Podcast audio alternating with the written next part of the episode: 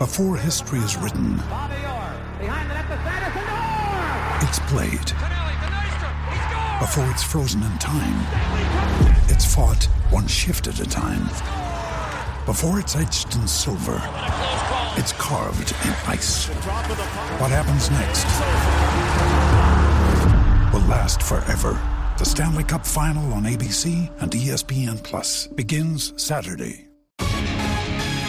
Welcome to The Terrible Podcast with your hosts from SteelersDepot.com, where you can find all your latest and greatest Steelers news. It's Dave Bryan and Alex Kozora, always lit, talking Steelers. And now, here's Dave and Alex.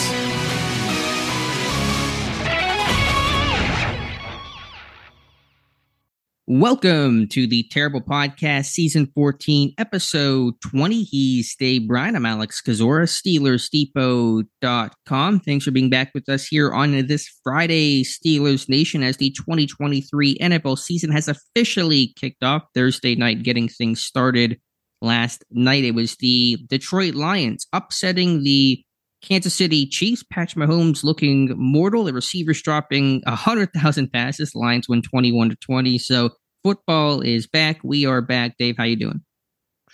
Football is indeed back. I enjoyed that game on Thursday night. Just goes to show you miss a couple of key players like the Chiefs missing Kelsey and obviously Chris Jones.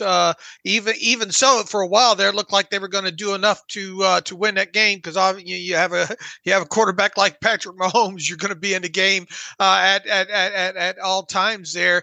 Hat tip to the Lions. I mean, they really grind it out a win there. Even late in that game, some of those short yardage and a play or two made by Goff there. What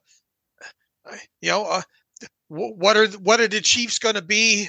Without, we'll see obviously how long Kelsey's sideline and all like that. But I'll tell you, the big winner last night was the Pittsburgh Steelers. I awarded 0.025 win to the Steelers, because anytime you can get a team like one of the premier teams or perceived premier teams in the AFC to lose a game, that could potentially help the Steelers down the line there. But another thing, I'll hop on my soapbox real quick. Kadarius Toney, just that pick six. A fantastic recognition by Branch there, a guy that we talked about during the pre-draft process, and athleticism, be able to get that tip ball and then take it to the house and all. But that ball went right off Tony's hands there. Mm-hmm. And you look, if you didn't watch the game and you look at the look at the box score and look at the stat book on that and all like that, it shows one interception for Patrick Mahomes. That right out of the chute there, that reconfirms my opinion that those kind of things don't need to be. Look, Elias, they can play God with sacks and quarterback hits and stuff that are kind of subjective and all along those lines. Just add quarterback interceptions to that. And either put it on the quarterback or put it on the eligible that he threw it to. And man, you have to wonder about Kadarius Toney at this point, right? Patrick Mahomes still says he trusts him, but I'm not sure if you really can after a performance like that. That was the first interception Mahomes had thrown, I think, ever in a Week 1 game, and what a crappy way to have that streak end. So I'm with you there on the advanced stats. Got to be able to. We can put a man on the moon, Dave, but we can't have advanced stats on when receivers are really the cause of interceptions. And look, you even go back to last year with Kenny Pickett, right? Yeah, first pass to Claypool. And that one over to the sideline to Pat Freiermuth. Yeah, that ball was a little bit high, but 8 times out of 10, does he come down with that? There are also a few. There another one that went off. Maybe it was one that Mitch Trubisky threw. I can't remember, that went off Deontay Johnson's hands and all like that. So I mean, I if memory serves me, a few of those, probably a good half of those interceptions that Pickett threw last season, you could probably put on you know, and eligible and not him. But anyway, I don't want to go. We have a long season. We have a long season ahead for me to jump back on that soapbox. But I mean, that ball went off right off Tony's hands and into the hands of Brian Branch. We'll keep fighting the good fight over here on Steelers Depot. But yeah, jam-packed show today. A little bit later on, we'll have a 49ers beat writer, Grant Cohn, who covers the team for Sports Illustrated. We'll talk to him and get his thoughts on San Francisco. We'll preview the game, make our picks, give our season predictions as well. But let's start with the most immediate news. Two things to talk about. Injury report here. But before we do that, Dave, Nick Bosa's playing. He's coming Sunday. He's got his deal, record contract, $50 million signing bonus, highest paid defensive player in NFL history. And so Bosa's done. And ready or not, Pittsburgh will see him this weekend. Yeah, I saw the pictures, saw him get off the plane and all like that. No beer belly for him. So, you know, the only question, and we highlighted this, in previous episodes here. You know, how much will he play? And Kyle Shanahan said, how many snaps are there in a game? And, you know, kind of inferring that, you know, he could potentially play all of them. I'm going to go out on a limb here and say he does not play 100% of the snaps. I kind of wonder if he'll play 90%, Alex. And, you know, even Steve Wilkes, their defensive coordinator, was asked, I believe yesterday, and he, you know, he's not really sure and all like that. It doesn't sound like he did too much during their practice on Thursday. I would like to think that Fridays is just a glorified, whatever they get done on Friday is a glorified walkthrough before they jump on the plane and head to Pittsburgh here. So I think that's one of the interesting storylines, you know, obviously heading into this thing is, yeah, they got him under contract, and you obviously would like to have Nick Bosa playing on your team any snaps as opposed to not playing. But how much will he play? It's a fair question, and I don't know the answer to that. I think it often seems to be, though, with these top-tier guys, it's more than you think. I agree, he's not going to probably play his completely usual complement of snaps, but, you know, Mike Tomlin made the point earlier this week that when TJ Watt had his, granted it was a hold-in, but against Buffalo in 2021, ended up playing, I think, over 80% of the snaps and had a great day with 2 sacks. Now, I know Watt was around the team and going through individual drills. I assume that, you know, Bose has been conditioning and working on the side, and so I think he's going to be in probably good enough shape and comparable to where Watt was a couple years back. So I'm going to expect he's going to play more than you think, and be happy if he falls short of that. Right. More than anything, if you stay out of those third and long situations, you can help yourself too. Yeah, that's probably the best thing you can do to ensure that Nick Bosa does not take over this game, regardless of the amount of snaps that he plays. So Bosa's done. Should mention Joe Burrow's contract is done as well. So Pittsburgh will see him in Cincinnati for a long, long time. A record deal, highest paid player ever, I guess, on a per year basis. So Burrow's deal, again, we knew that was going to happen, but it's funny. It happened basically right at kickoff yesterday. So it was just peak NFL at around 8:15. Yeah. Kind of burying the lead though. Aren't they in doing that? Why not an hour before the game or right, something like that, you know, unless they literally just got that thing done. But man, you got 3 quarterbacks in the AFC North now with, average yearly values of what did I put out there? Like 46 million or something like that. You know, 3 of the top, I think 7 highest paid quarterbacks, in the league now reside in the AFC North. How will that the old sins of the franchise quarterback that we talk about?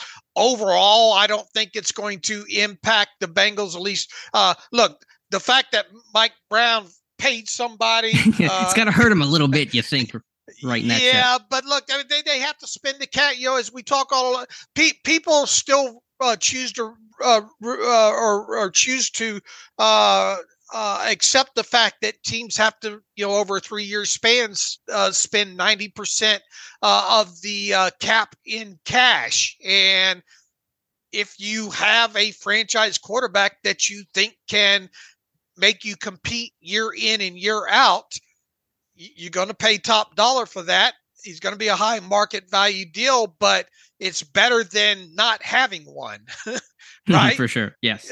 So I know the narrative right now with probably fans of the Steelers is, aha, you know, the old Bart, you know, Bart Simpson, you know, aha, with you know, all, you guys are all paying, you guys this money. Well, the money just gets redistributed is what it is. Now, sure.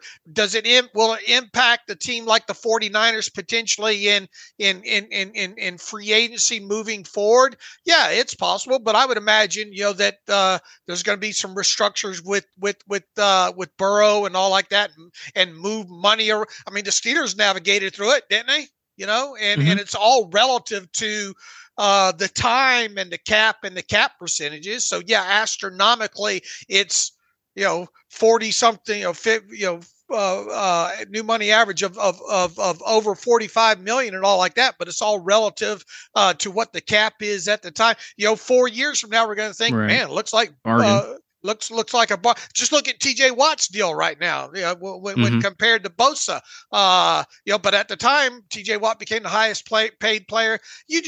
It's all about redistributing, making sure you're spending your cash wisely. Because a lot of times you don't have choice about whether, you know, how these guys are going to get paid top 2, top 3 money when come time for top player to get paid.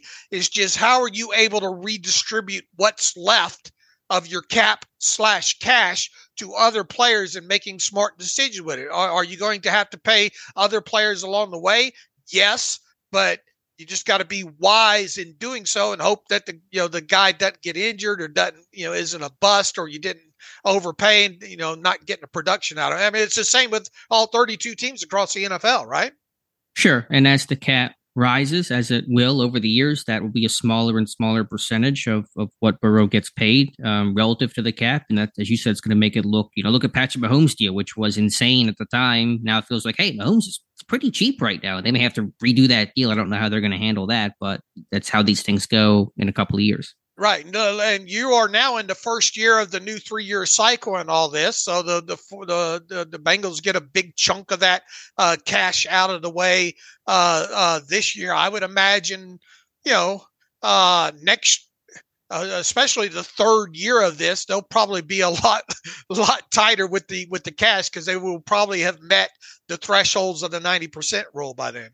Right. My last note on Burrow, my favorite part of the contract is on the guaranteed money. It's $219 million.01. That 0.01 must have been the sticking point to get that deal done. I just love the little quirks of these contracts. Yeah, it's fun to watch these, you know, to go from this part to actually see the layout, and then, you know, the kind of the rolling option guarantee bonuses. You know, go back to that Mahomes deal and all like that. But anyway, that's Bengals, and nobody wants to hear about that. All right, let's hear about the Pittsburgh Steelers and their injury report coming out on Thursday. 2 names have been on the injury report both Wednesday and Thursday. It's been Cam Hayward and Larry Ogunjobi. Ogunjobi's been limited both days with that foot injury, that right foot injury he suffered in training camp. Hayward on Wednesday was listed limited for rest and then did not practice Thursday. They said stomach. Does that mean injury or illness? It's hard to say for sure, but Hayward's been talking to the media, was on Good Morning Football this morning. So I'm going to, I think, fairly safely and confidently assume he's going to play on Sunday. Yeah, someone tweeted me bubble guts just put old man in there right. In the injury report. Look, obviously, in the past, people have cropped up on injury reports and we said, oh, yeah, we know he's going to play and all like that. And you get to Sunday and he's inactive. I'm going to go out on a limb here again. 2 out on limbs already in the first 15 minutes of the podcast here, Alex. I'm going to go out on a limb and say that Cam Hayward plays against the 49ers and plays a lot on Sunday. I'll walk with you on that one there, Dave. And Ogunjobi, it should play. Now, how many snaps will he get and the effectiveness? And we have concerns about his health and He's always got something he's dealing with, but I think he's going to be out there this weekend too. Yeah, that would be my guess as well too. The only this goes back to the conversation of back when they signed him to that contract they did earlier. Look, I did not have this team re-signing Ogunjobi during the offseason. Said that before free agency got started. Once they did, I was a little bit surprised at the contract. However, if you want to boil this contract down with Larry Ogunjobi, they really just signed him to a one-year, $12 million deal. If you want to be blunt about it, I just wrote about this. We talked about it the other day. They have a big decision with him in March of 2024 when it comes to his roster bonus and all like that. So you want to talk about decisions in spending money that maybe you could potentially have spent elsewhere. This is probably one specifically that I think it's going to be clear either was a good decision or it was a bad decision, and it will probably be mostly related to his health and specifically the health of that foot or not. Do we expect him to be 2021 Larry Ogunjobi before that foot injury? Man, that'd be nice. I mean, if he is, then you can say, man, what a bargain that was. However, what if he misses? What if he misses 2 or 3 games? And what if it's a duplicate season of last year? Is that enough to justify 1 year, $12 million? And more specifically, does it justify keeping him past March of 2024? They're fair questions. The issue with Ogunjobi, he's generally been available. It's not like he's missed a lot of time. He didn't miss much time last year in terms of actually, not dressing, but in terms of the effectiveness of it. And does he get through practice? And is he not 100% for the game? And you see the impact that has. He's a talented guy. Our issue when the contract was signed was not, he's not worth the money and he's not capable of being a starting caliber defensive lineman. No, I think he's a really talented guy, and his highs are extremely high, but that you get so much inconsistency probably due to the health. And as you get older, the health generally does not get better. And that's the concern there. And that concern continues. It is a duplicate. How would you rate a duplicate of his 2022 season if that's what happens? If he has 1.5 sacks, it's hard to justify keeping that guy around.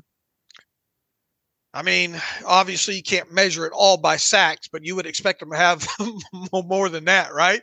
Right. I mean, yeah, they're fluky, but if you ask me the duplicate, he had a 1.5 sacks last year. He was, he had more pressure than that sack number might indicate. But, if you're only getting 3 sacks in 2 years for a starter, you're paying pretty good money to in a pass happy world. That's below the line, as Mike Tomlin would say. And look, with that murderer's row that you have lined up there on paper to start the season and all like that, there are going to be opportunities for him to win and win a lot. Mm-hmm. Sure. So we'll just have to wait and see on that. But I do expect Ogunjobi to play. We'll get the final injury report on Friday, although in this day and age, typically on Saturday, you get adjustments and upgrades and downgrades. So it's never really official until I feel like kickoff actually occurs. On the 49ers end, it's a more colorful, certainly longer list. But I think the general trend is this team is getting healthier and they're not going to be as kind of pieced together as we thought they might be at the start of this week. George Kittle, he's been limited with the groin injury, but I have a feeling he's going to play. Their kicker, Jake Moody, probably is going to play in this one. Nick Bosa, of course, is going to play. Brock Purdy is going to start. That's never really been in doubt. Even somebody like cornerback Charvarius Ward, who did not practice with a heel injury, the D coordinator, Steve Wilkes, saying that he expects him to play. So they basically should have all their guys in this one. Yeah, the painted picture probably looks better than when you open the cans of paint. it's a little Tomlinism. I like it. A little spin.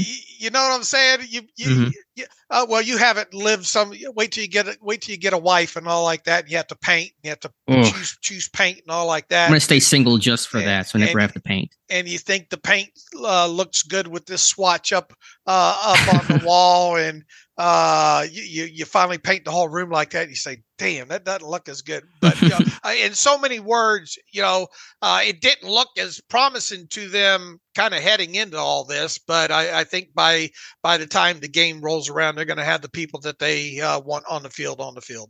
Yeah, now again, snap counts may be a bit limited, but I think even a guy like Ray-Ray McCloud may play in this one. And we thought he was going to for sure miss this game when he broke his hand or wrist or whatever it was reportedly going to miss 2 months, and he's been limited, and he may go in this game. So overall, they're in better shape than we expected.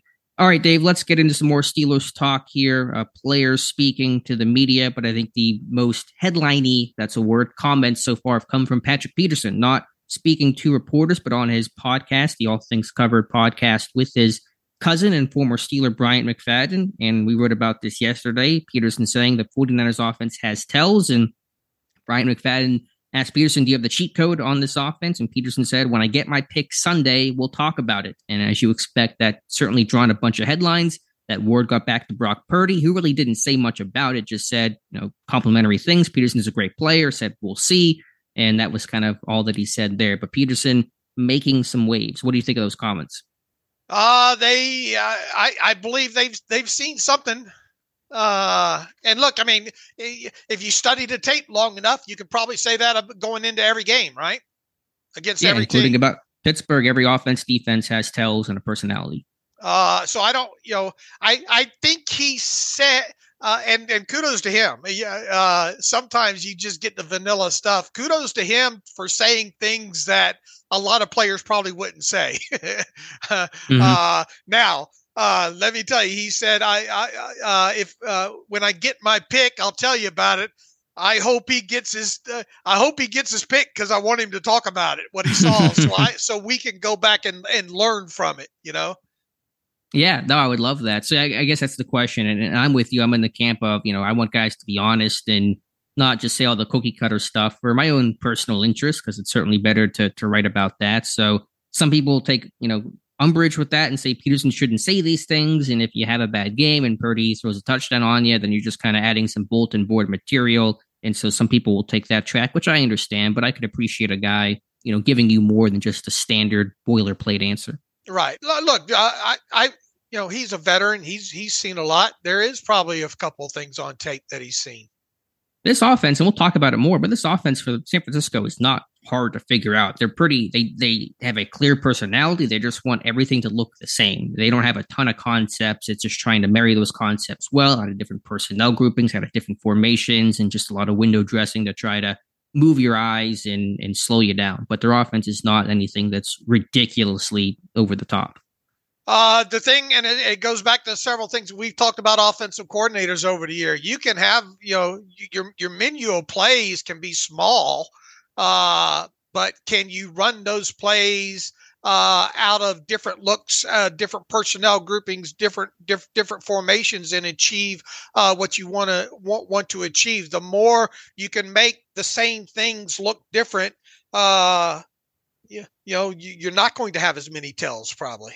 Right. That is the chess match. And that's what the 49ers have done super effectively. And that'll be Pittsburgh's mission to stop. So speaking of coordinators, the Steelers coordinators, Teryl Austin defensively, Matt Canada offensively speaking yesterday. Anything that really stuck out to you in a big way? Teryl Austin didn't say a whole lot, spoke about Desmond King, saying he's jumped on the moving train, not entirely sure of his plan, even if he'll play this weekend. But I think he'll probably dress, and how much he gets used and where he gets used is probably anybody's guess.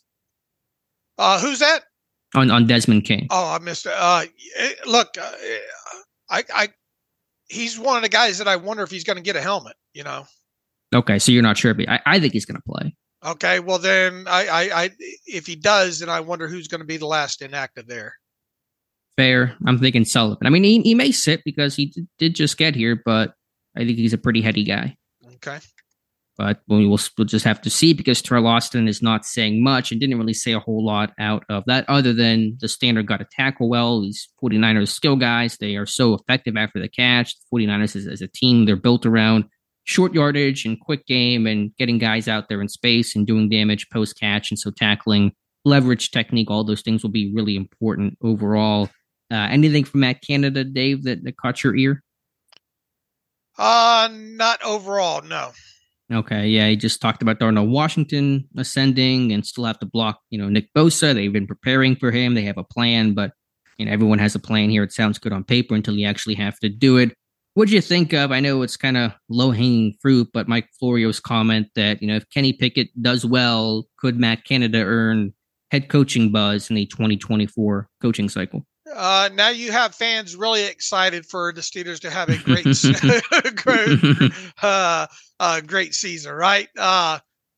I don't think Matt Canada is going to be in line for a head coaching job. He needs to just keep himself in the offense, at least in the offensive coordinator category at this point. Yeah, that's for sure. I mean, I understood Florio's point that, you know, typically when young quarterbacks have success, teams start looking towards the coordinator and the quarterback coach for coordinator and head coaching roles. That's been a story that's been pretty laid out over the last many years, but Canada's 51. He's not this fresh-faced Sean McVay, Nick Sirianni type of guy that's, you know, 30-something years old and kind of this boy wonder type of feel. And I just don't see that happening with Matt Canada. Okay, I agree. All right, Dave, where to here? I think actually probably a good time to take a pause, and we'll speak with Grant Cohn, who has covered the 49ers for quite some time. Let me pull up his Twitter handle here for you guys to follow. It's pretty simple, at Grant Cohn. That's C-O-H-N. He covers the 49ers part of Fan Nation on SI.com. So we'll take a pause and come back with Grant. Okay, welcome back to the Terrible Podcast. And as promised, as we like to do before every Pittsburgh Steelers game during the season, have a beat writer who covers the Steelers' opponent for the upcoming game. And this week, the Steelers are obviously playing the San Francisco 49ers Sunday at Acrisure Stadium. And we are pleased to be joined by first time on the show, first timer, Grant Cohn. And Grant covers the 49ers. I've followed him on Twitter for a while here. You can follow him at Grant Cohn. That's C-O-H-N. He runs all49ers.com, part of the Sports Illustrated family of NFL websites. And I think you're going to enjoy Grant. He really tells it like it is. Grant, welcome to the Terrible Podcast with Dave and Alex. Man, you really built me up. I got to do my best today. I'm going to tell it like it is. How you doing, man? Doing great. We are pleased to have you here, obviously kicking off the NFL season. And just to let everybody know, this is obviously in Friday's podcast. We're recording this Thursday morning. So obviously ahead of the NFL season, kicking off Thursday night with the game between the Lions and the Chiefs there. Grant, busy last several hours for you, obviously, with the 49ers finally getting Nick Bosa signed to that monster contract. I think you had a little bit of a pushback on him to some degree with maybe, you know, they waited all this time and still ended up caving or something to that degree. So let's first and foremost, let's get your thoughts on the 49ers signing Bosa to this monster deal. I mean, it's better than them not signing him. Like, if they were going to trade Nick Bosa, that'd be something you would do before the draft. So, like, that wasn't an option.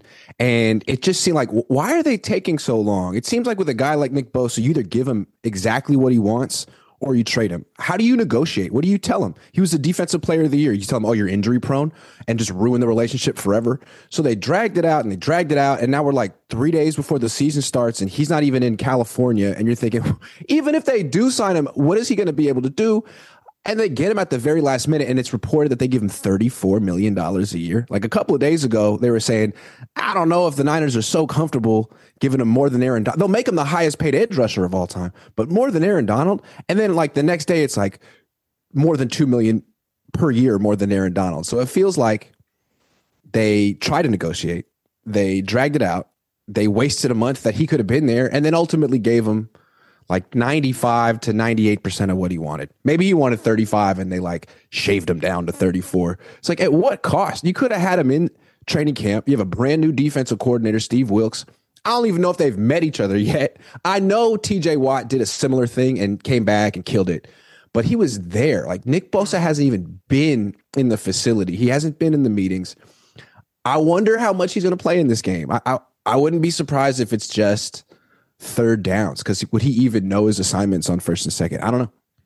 And that's kind of leading it. You kind of partially answered my question. I know Shanahan said, unless he shows up with a beer belly or something to that degree, and asked how many snaps are there in a game. But yeah, you're right. You know, he hasn't been around the team all this time. And look, without a doubt, I'm sure he's probably kept himself in great physical shape. But nothing replaces, you know, being out there and kind of being in football shape. And you're right, a little bit different with TJ Watt because it was kind of one of those newfangled hold ends, if you will, still doing conditioning on the side and getting the schemes and all like that. If you were to predict, you know, let's say it's a 62 snap defensive game for the 49ers on Sunday.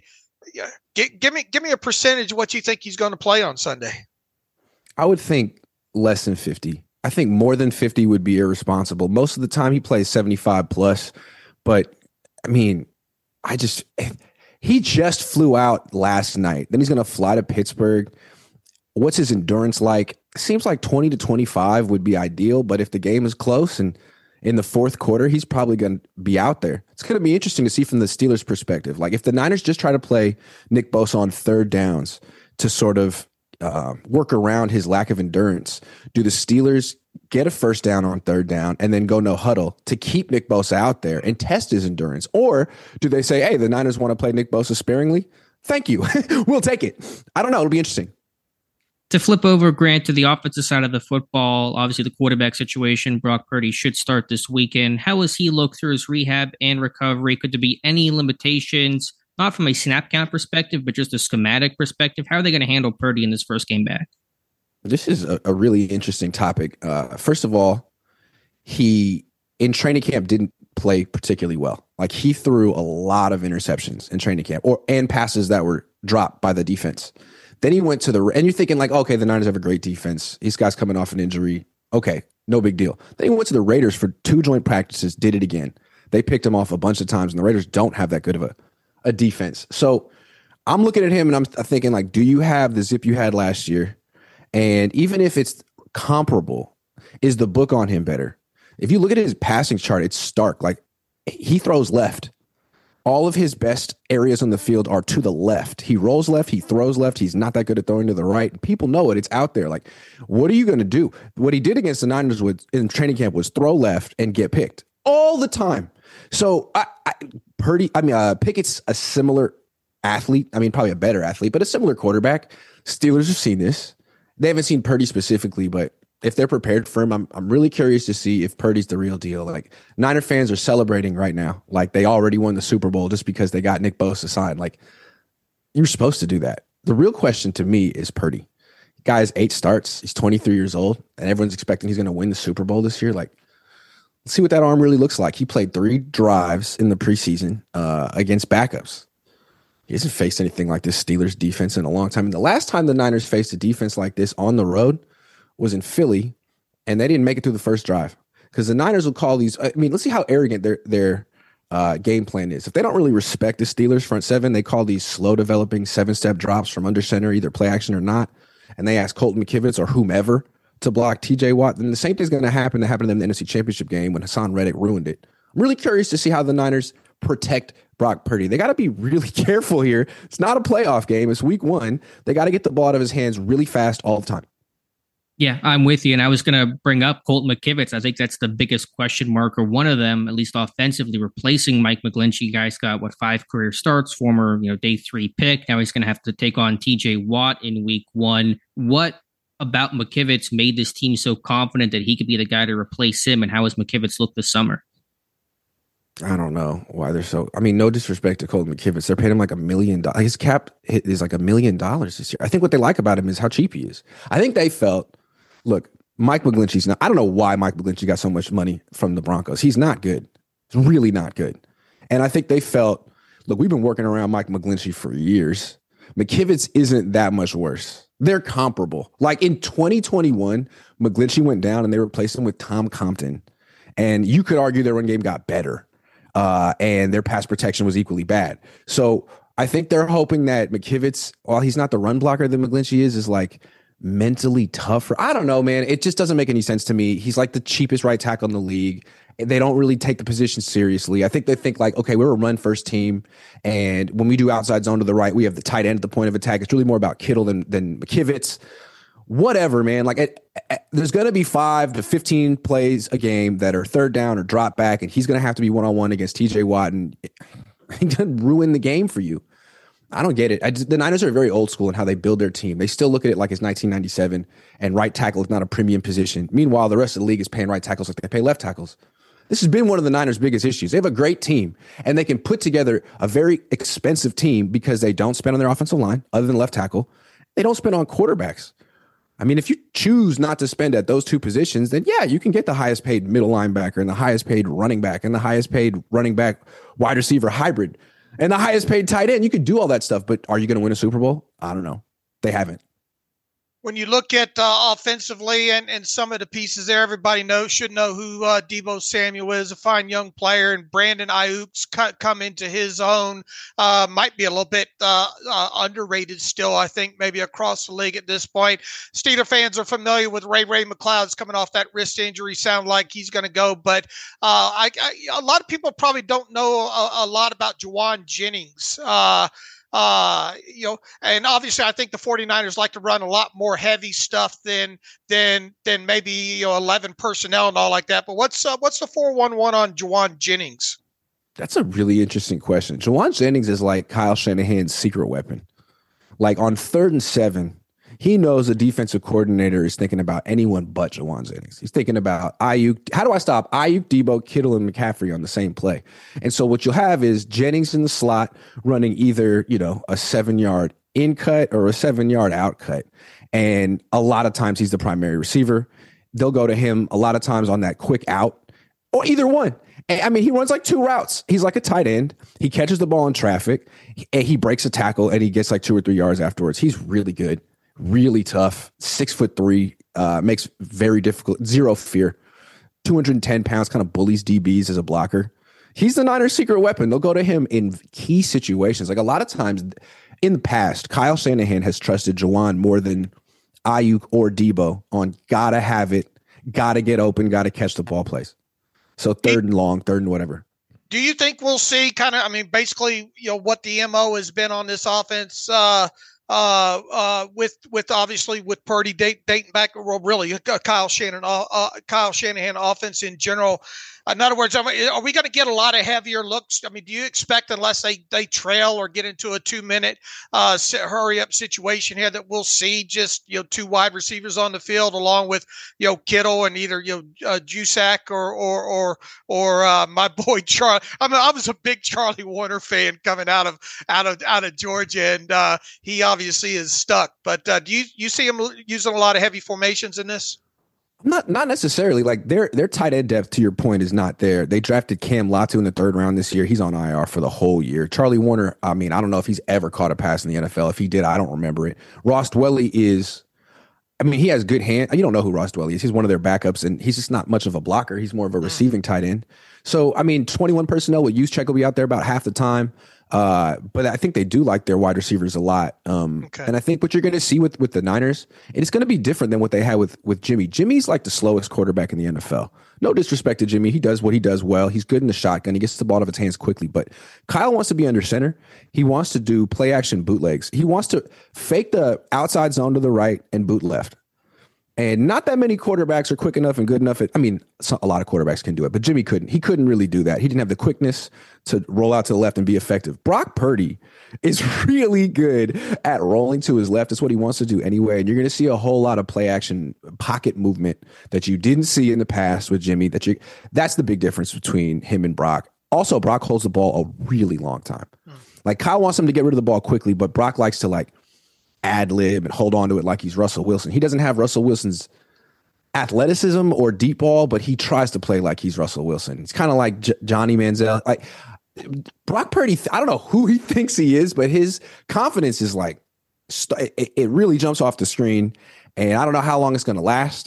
People are skeptical. I'm a little skeptical, but right now, well, at least before the injury, he walked around the field like he was young Russell Wilson. So we'll see if he still has that confidence after this surgery. To go to the defense again, Grant, what's the book on Charvarius Ward? You know, paid him a good amount of money, last or two off seasons ago. Is he a top flight corner? I've never necessarily gotten that sense. Had a bunch of tackles last year. I think he's pretty aggressive against the run. Is this a top end dude, or just kind of a middling guy that maybe they paid a little too much for? I wouldn't say he's middling. He is good against the run. He's aggressive in man coverage. You play him in press man coverage against most wide receivers in the league. He's going to have the advantage. He doesn't intercept a lot of passes, but he'll break them up with his, he'll play with his back to the play, man-to-man coverage trail, and he'll actually make plays on the ball, which isn't easy. He's 6'1". He's a big corner. That being said, he was really playing well early last year. The Niners look like they are smart for the investment. Then they played Kansas City, his former team, and they kind of lit him up. And ever since then, I feel like he lost a little confidence. He got lit up down the stretch last year. He gave up a long touchdown catch in the playoffs to DK Metcalf and was not even close. He was just burned. And what's interesting is the Niners have his other cornerback who's young, Deommodore Lenoir. He's in his third year. He's not making a lot of money. He's a 5th round pick. Down the stretch last year, especially in the playoffs, he was the better corner. That was the guy you needed to worry about because he was intercepting passes and Ward was not. So I'm curious to see if that carries over. Lenoir is the one who's really been improving, got a lot to prove. He'll play outside in the base defense, and I think they're going to be moving him in the slot and nickel. So watch for him. He used to be number 38. Now he's number 2. I think 7 is the guy I'd look at to go after. 7, Ward. Okay. Gotcha. Also, in 3 and in nickel, whoever the third corner is going to be, you could move Lenoir to the nickel, what they want to do, and then put Ambry Thomas or Samuel Womack out there. You got to test those guys because when they get beat deep. And then if they keep Lenoir outside and bring in Isaiah Oliver for the slot, he had the worst training camp preseason on the team. He played himself off the team, but they gave him a 2-year contract with $3 million guaranteed and kept him. But you could argue that he was so bad he shouldn't even be on the roster. So if he's on the field 26, that's a green light. I'm curious to see how the Niners handle that nickel defense. Yeah, and Pittsburgh's going to come out in 11 personnel, and they need more explosive plays, so they're probably going to test that. My last question for you, Grant, and I'll let Dave close things out. Just a big picture question, and I know it's week 1. Who knows how the season will go, but what's either your expectation or the general expectation for the 49ers this year? Is anything other than making it to the Super Bowl in a weaker NFC a disappointment? I know that's an incredibly high bar. Only one team in the NFC gets to go there, but is it basically a Super Bowl or bust type year for this team? I think so. I think this is the closest I can remember to a team being in a true Super Bowl or bust situation where people could get fired if they don't at least reach the Super Bowl, because they've been so close for so long and their core is getting older, and they've botched, despite having such a good team, they kind of look dysfunctional. They threw away 3 first-round picks on Trey Lance. They didn't know what they wanted. They never really gave him a chance. They thought they wanted him. They realized they didn't. So those that could have been Micah Parsons. That could have been all this depth that they don't have anymore. So if they have injuries and fall off, they can't say, oh, well, we had injuries. It's you would have had depth and people to replace them, but you threw that valuable draft capital away. Also, you said you didn't. You said you wanted Sam Darnold more than Trey Lance. So if you said Brock Purdy's the real deal. You said Sam Darnold's could be the next Steve Young. So it seems you have the exact team you want. Kyle was always sort of playing it cool, we have Jimmy Garoppolo, but I really wanted Kirk Cousins. Or he never really tied himself down to a quarterback. Now he's tied down. He likes Brock Purdy. They have the exact team they want. They've been building it for 7 years. The NFC isn't good. Why are you not going to make it to the Super Bowl this year? You have the best coach, apparently. I don't see what the excuse is. Niner fans have been really patient. We'll see how the season ends up, but if they don't make the playoffs, if they make the playoffs and lose in the first round, I think you're going to see a really angry, disappointed fan base. I don't know what Steeler fans are like, but Niner fans... It's very similar. It's been since 1995 since they won a Super Bowl. They won 5 in a 15-year stretch, and then it's been nothing since I was 7. Not that I'm a fan, but it's been a long time, and I feel like it's kind of a salty fan base. Well, Pittsburgh hasn't won a playoff game since 2016, so we'll join you in the saltiness because both teams I think are looking to break those droughts. Dave, go ahead. Grant, I think it's fairly easy to connect the dots here with Steve Wilkes coming in and all like that. And, you know, obviously with kind of the recent history of the 49ers running a lot of zone, and Wilkes has a lot of history of zone. So I would expect that we'd see a lot of zone in this game.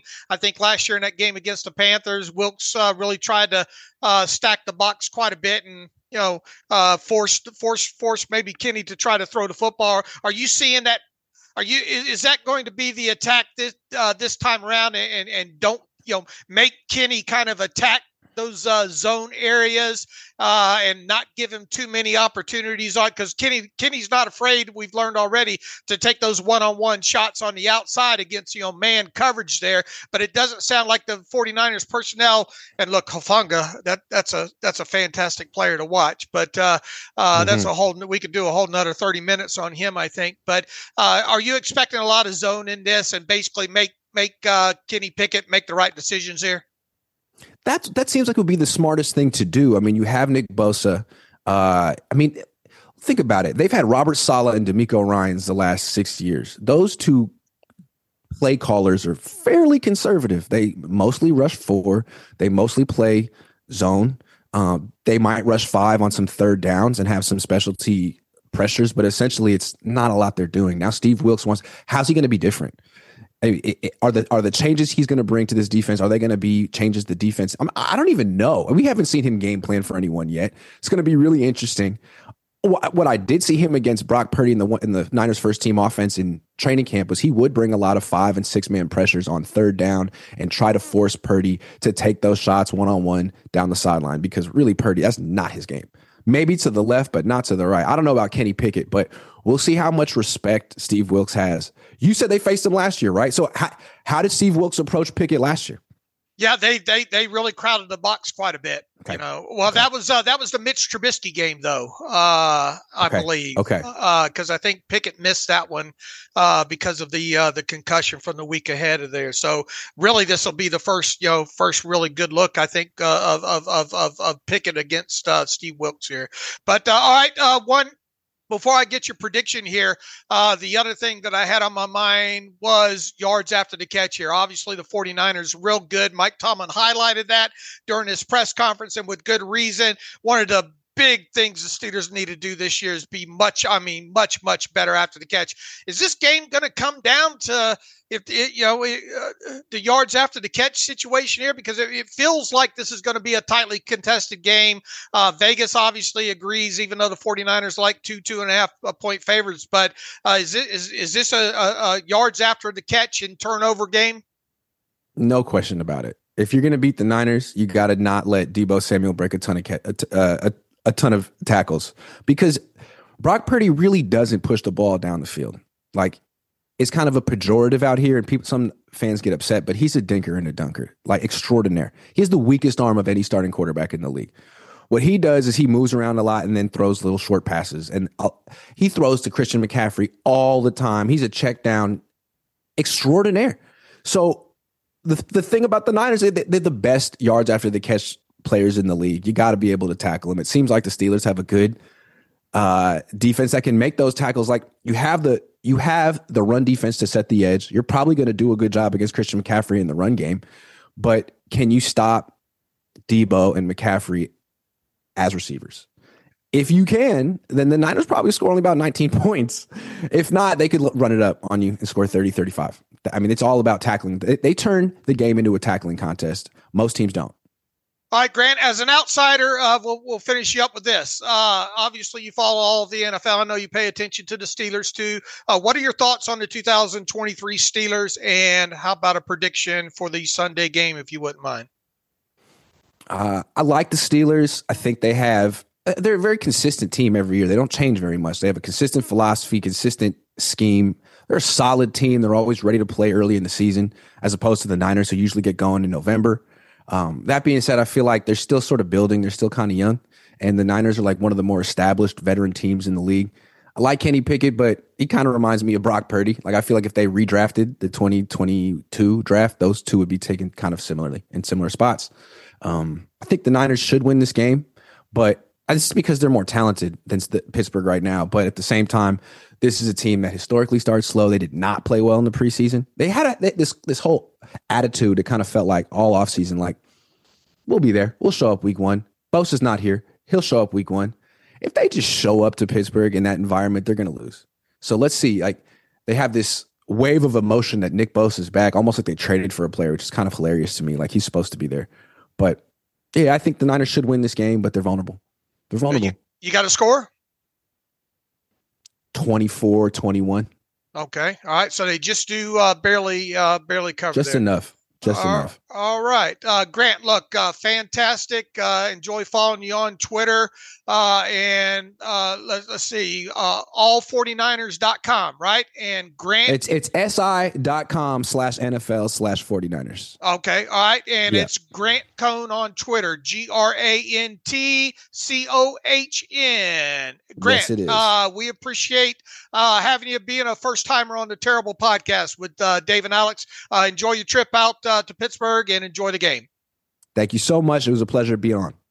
And welcome back to the Terrible Podcast. And again, our special thanks to Grant Cohn for coming on and giving his insight on the 49ers. Be sure to follow him at Grant Cohn. That's COHN. And tell him thanks for coming on the podcast, Dave. Good stuff from him. Yeah, 49ers guys are usually hard to come by, as we said during that interview and all. So I was glad. And look, he's very outspoken when it comes to some of the things that go on with that organization and all. He talked about how he wasn't really a huge fan of how they kind of handled the whole Nick Bosa thing and all like that. But, when it's all said and done, he picked them to win the game, right? So he obviously thinks that this 49ers team can compete in 2023, and with good reason and all like that. But it always is good to get the outside perspective like that from someone that's up close with the team.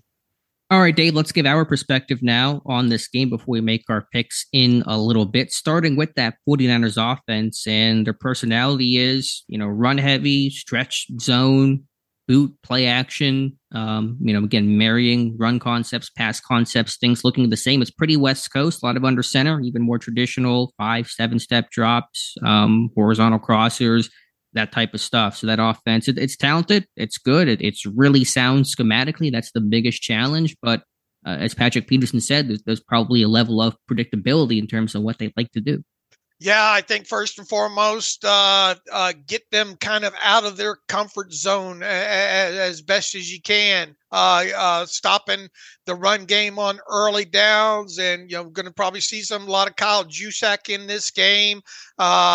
I'm interested. Brock Purdy had a hell of a damn, season there, but overall, and I think, who was it that said, there's enough tape on him at this point. I'm not so sure that once. The good thing with him is there's not a lot of tape on him right now. So you haven't had to see him in a lot of, I don't think, overall kind of adverse situations there.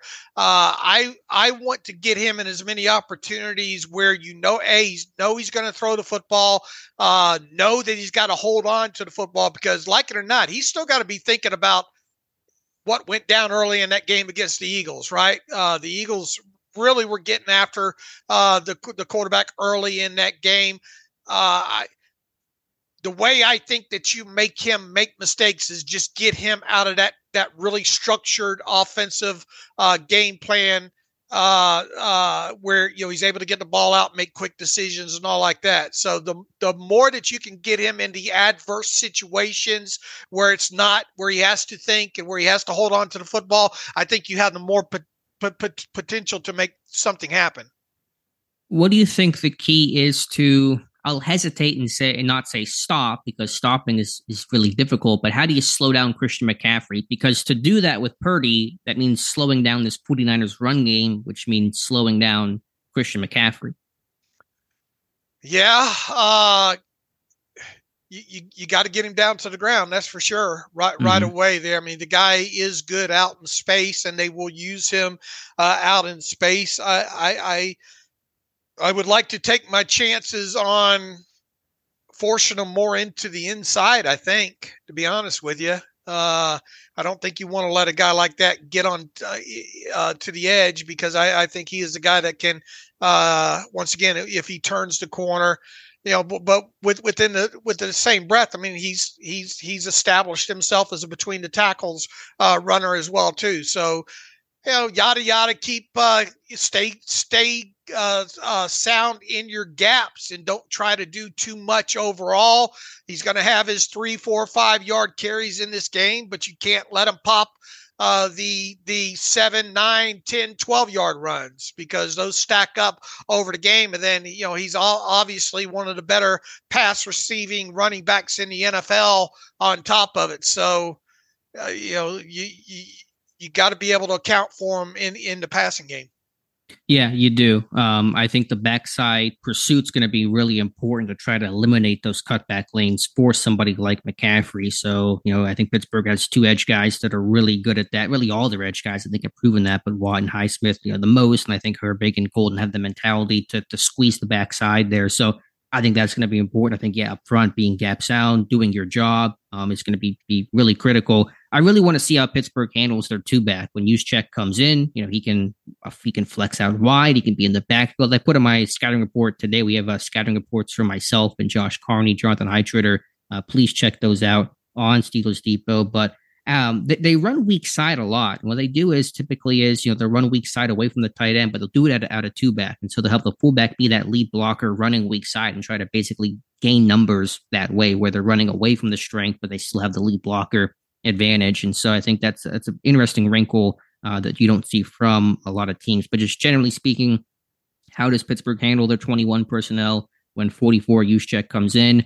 Could we see some big nickel in this game, that three safety package to deal with Kittle and deal with how multiple this team can be out of that 21 personnel, because they can split these guys out, and Juszczyk can be a space player. He played over 500 offensive snaps last year. So I really want to see how Pittsburgh handles, you know, 21 personnel, because that they dictate a lot of what happens in this game. Man, they've got a lot of weapons there, right? And even 80% Kittle, if that's what it ends up being, is a guy that can. Well, we've already seen it, and not only that, you know, what he does as a blocker in the run game.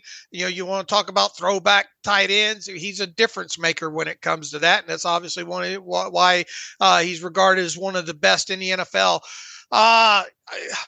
Some of the things that we've talked about several times during the offseason of deficiencies that the Steelers have offensively. The yards after the catch and the explosive plays. If there's one thing that, and Mike Tomlin pointed this out, and you know it's evident with guys like Debo Samuel and McCaffrey and Kittle, is the yards after the catch. This, we could look at this after the game, and if it's lopsided with the 49ers. You know, obviously in the yards after the catch category, either they're going to have to limit what the 49ers do in the yards after the catch category to stay in this game, or the Steelers are going to have to hang with them when it comes to the yards after the catch in this game. And until we see it out of the Steelers offense, that increase that we've been calling for, you almost have to root for the side of limiting what the 49ers do in that. Man, Debo Samuel is a much better what, you know, Juju used to give this offense, right?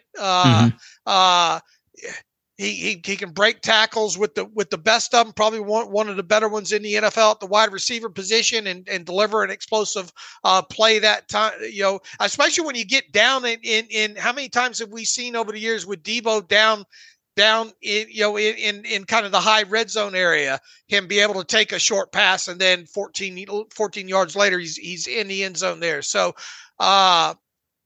one of the biggest things, and I think, you know, Cam Hayward's talked about this. Obviously, Tomlin talked about it. I think Teryl Austin talked about it. Is they're going to have their completions. They're going to have their run successes in this game. But man, just don't let them kill you with like 4 point yards after the catch in this game.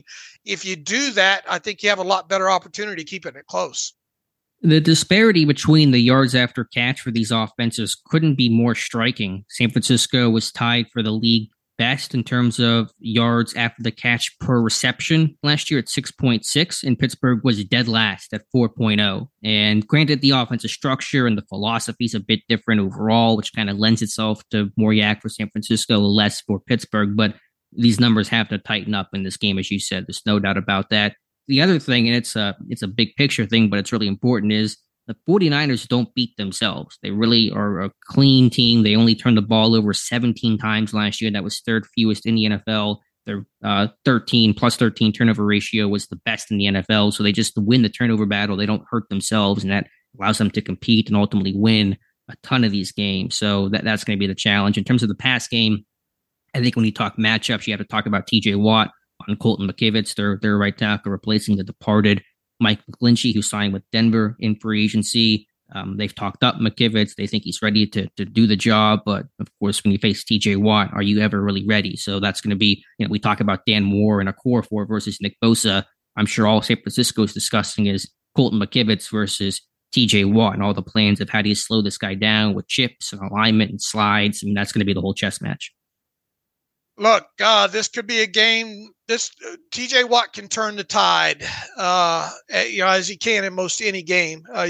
This is one of those things. I did that whole series this past offseason on the tackles that TJ Watt will face.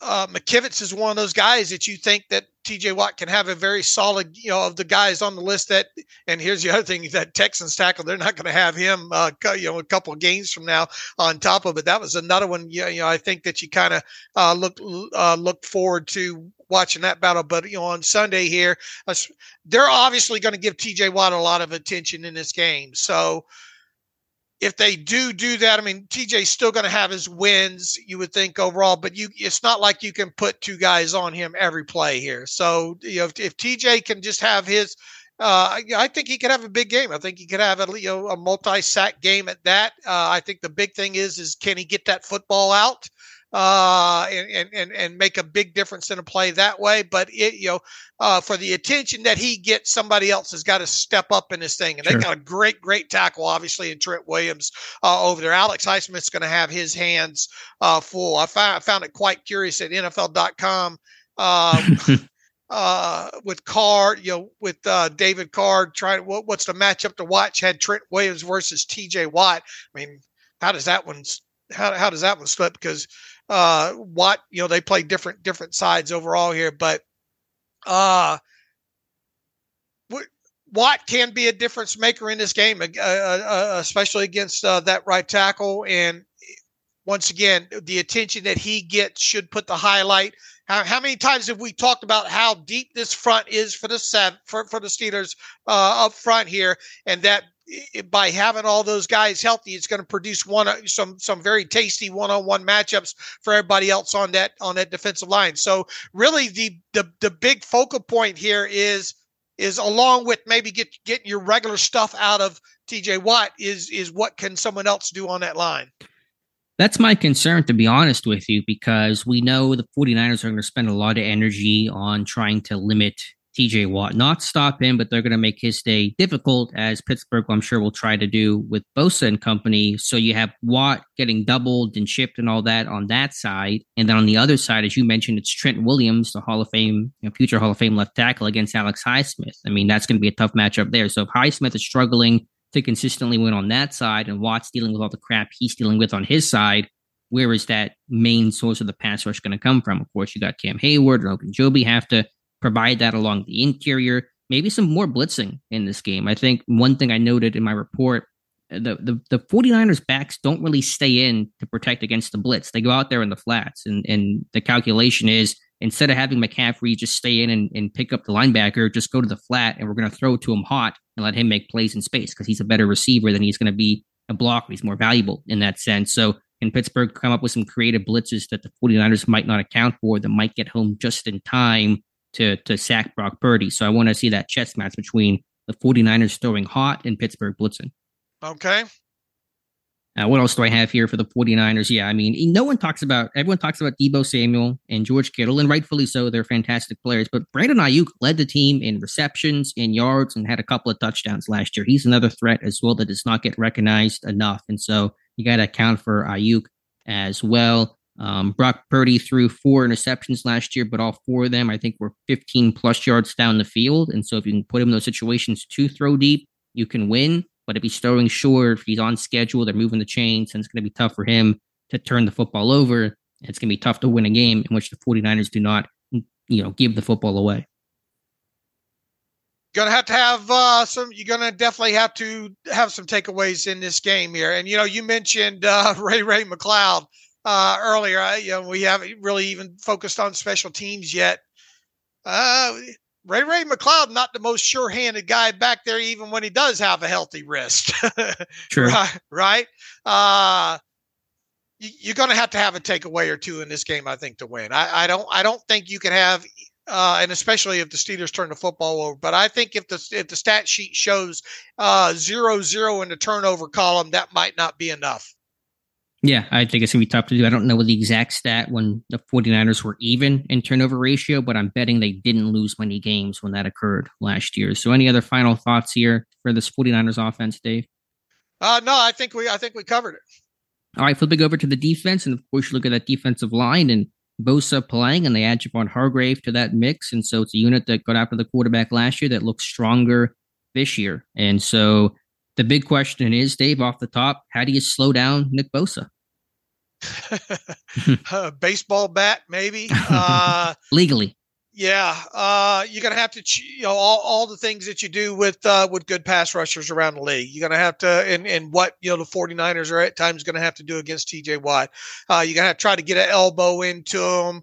You're going to have to, one of the things obviously to try to slow Bosa down is get the ball out before he can even get to you. That might be the single biggest thing that we see with this offense. Because look, I think we expect Steve Wilkes in this defense. Just their MO over the years, those two things specifically, is to play a lot of zone type stuff, and you're gonna have to be able to run the football good early. That's one thing that you can help. I want to make Bosa have to log as many snaps as possible. So the longer that you can extend some of these drives out, the more likely you are to get him off the field at certain points on top of it there. But in the opportunities that, big passing downs and stuff like that, you're going to have to probably put a tight end on him. I would introduce him to Darnell Washington a little bit in this game, right? See how he likes to get leaned on by a big boy like that. Yeah, I think you're going to see a lot of 2 tight end 12 personnel in this game. I think you're going to see that old bully ball mentality, at least early on, to see what they can get accomplished with that, not only in the running game, but potentially in the passing game as well too. The biggest thing to slow him down is wear on him, I think, with helping big bodies. And then the other thing is try to get the ball out as soon as possible and don't give him time to win. No, I think you said it well. I think if he's playing more snaps than you think, if he's playing early on, first and second down, 2 things I would do. A, run at him to try to wear him down a little bit, minimize, obviously, the pass rush threat, and then throw some screens his way, whether it's running back or wide receiver screens. Get this guy running, test that conditioning, maybe tire him out a little bit early, maybe, force San Francisco to use him a little bit less than they may want to. So I think you got to, like any good pass rusher, you got to really just kind of make his life tough to start and get these guys running and thinking and out of their comfort zone and just kind of set the tone early. So I'm with you on Washington, and it's still not easy to do. I think it's a big test for Dan Moore. How does he handle speed to power? That's kind of always been his issue. He's gotten better at that, I think, this summer. But when you face Bosa, it's a whole new test. And he's going to move around, right?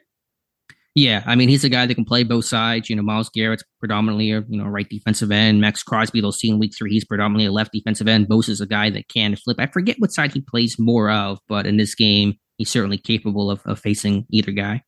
Okay.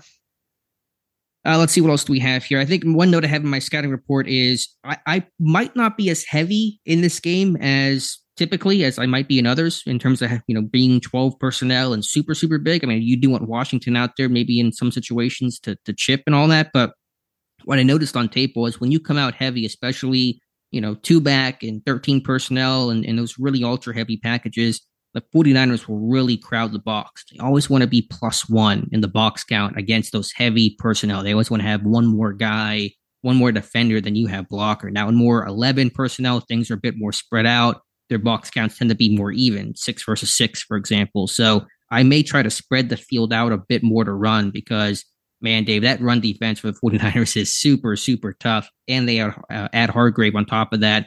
They didn't allow a run last year longer than 25 yards. I mean, that's just insane. And they only allowed 23 runs of 10 plus yards last year. Also the best mark in football. So how do you run on these guys for a Pittsburgh team that is going to hang their hat on how well they can run the football? That is the thing to watch. Yeah. You're going to have to, once again, you're going to probably have to have the big bodies out there, right?